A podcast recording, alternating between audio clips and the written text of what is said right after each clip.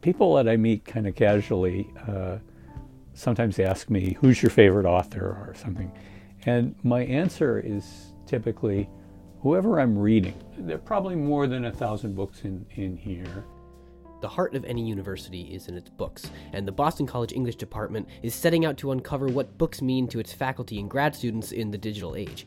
You're on soundings.com, and this is From the Bookshelf.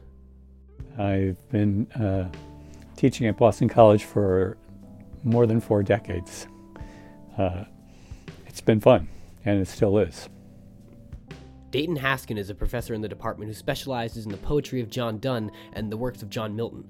Last week, he sat down with Josh to talk about books, reading, poetry, and the road that led him to the Academy in the first place. So I, am really appreciative that my mother read to me as a little kid. I was the oldest child in my family. And I was a reader until about third grade. And I can remember, even though I was a dutiful student all the way through, remember a time in, in early high school sitting on the floor in a friend's house playing board games and I don't know what occasioned it, but I, I predicted that reading was going to go away, that television had completely dis- displaced reading in people's kind of ways of, of entertaining themselves. And my host said, to, No, no, that's not the case. He had two older siblings who had gone to college. He said, They started reading when they went to college. And I, I was not even imagining going to college yet at that point. But it true, proved to be true for me as well. I just rediscovered reading in college. I think I had some teachers that whatever book they were teaching was like a favorite that day, and it's had a big impact on my life. So, yeah, I, I at some point in my early 20s, I uh, got interested to my own surprise in the writings of John Milton, and most of the books here in the office, not most, but there are probably more than a thousand books in, in here, and maybe as many as 10% of them are connected with John Milton, uh, which was kind of like the earliest sort of invitation to me to become a scholar. Milton was the kind of writer that, that brought out that kind of inclination in me. It rescued my interest in classical languages that I had had uh, because of the kind of writer he, he was in, in that sense, yeah.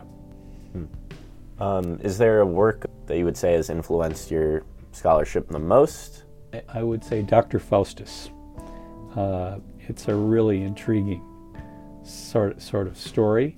It's about somebody who sells their soul to the devil for 24 years of pleasure. And I'm most interested in the last hour of that person's life mm. uh, the kind of looking back and the kind of like tr- representation of, the, of just enormous sense of waste that comes through as that character uh, confronts the memory of how he's lived. And uh, do you think the way you interpret that story, I, I haven't read it myself, but yeah. it's kind of permeated into popular culture uh, to some extent? The, yeah. the idea like Faustian kind of right. comes up. The Faustian bargain that mm-hmm. people make. Many people make one without knowing that's what they're doing, right, in, in life.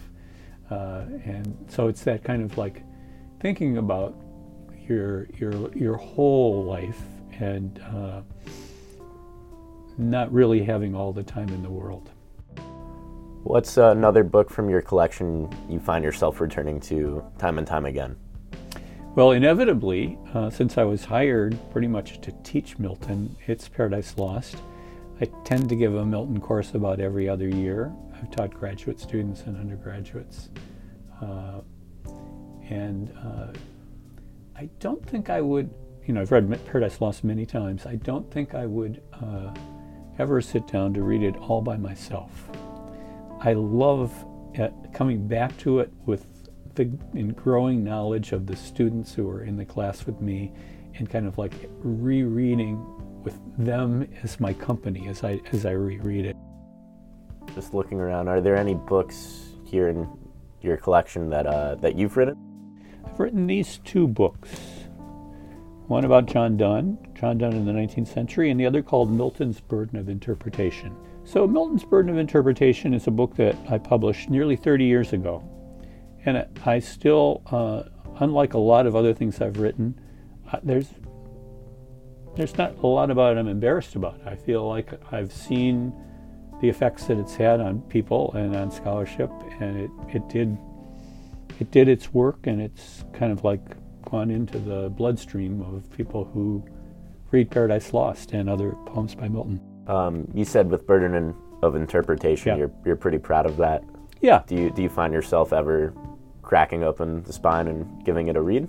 Yeah, because I want to learn something that I kind of I knew that I knew something about once, and I don't. I'm not really on top of it right now. That's pretty funny. Yeah. Like yeah. relearning something that you that t- t- yeah. you worked hard to learn. Yeah, mm-hmm. yeah, and getting but, that information from a book that you published too. Right, right. It's not unique to reading and writing.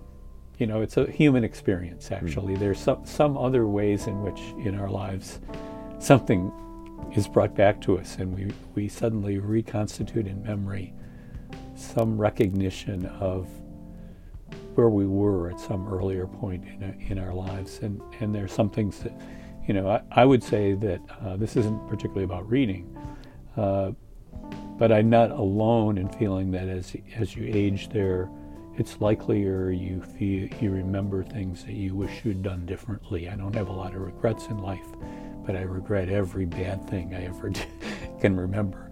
But there are also memories of really good things, and it's a wonderful thing to be able to remember them, and uh, not so much to congratulate yourself, but to realize that the agenda for the days ahead is to produce more of those things. It's the other other side of Faustus's eleventh hour.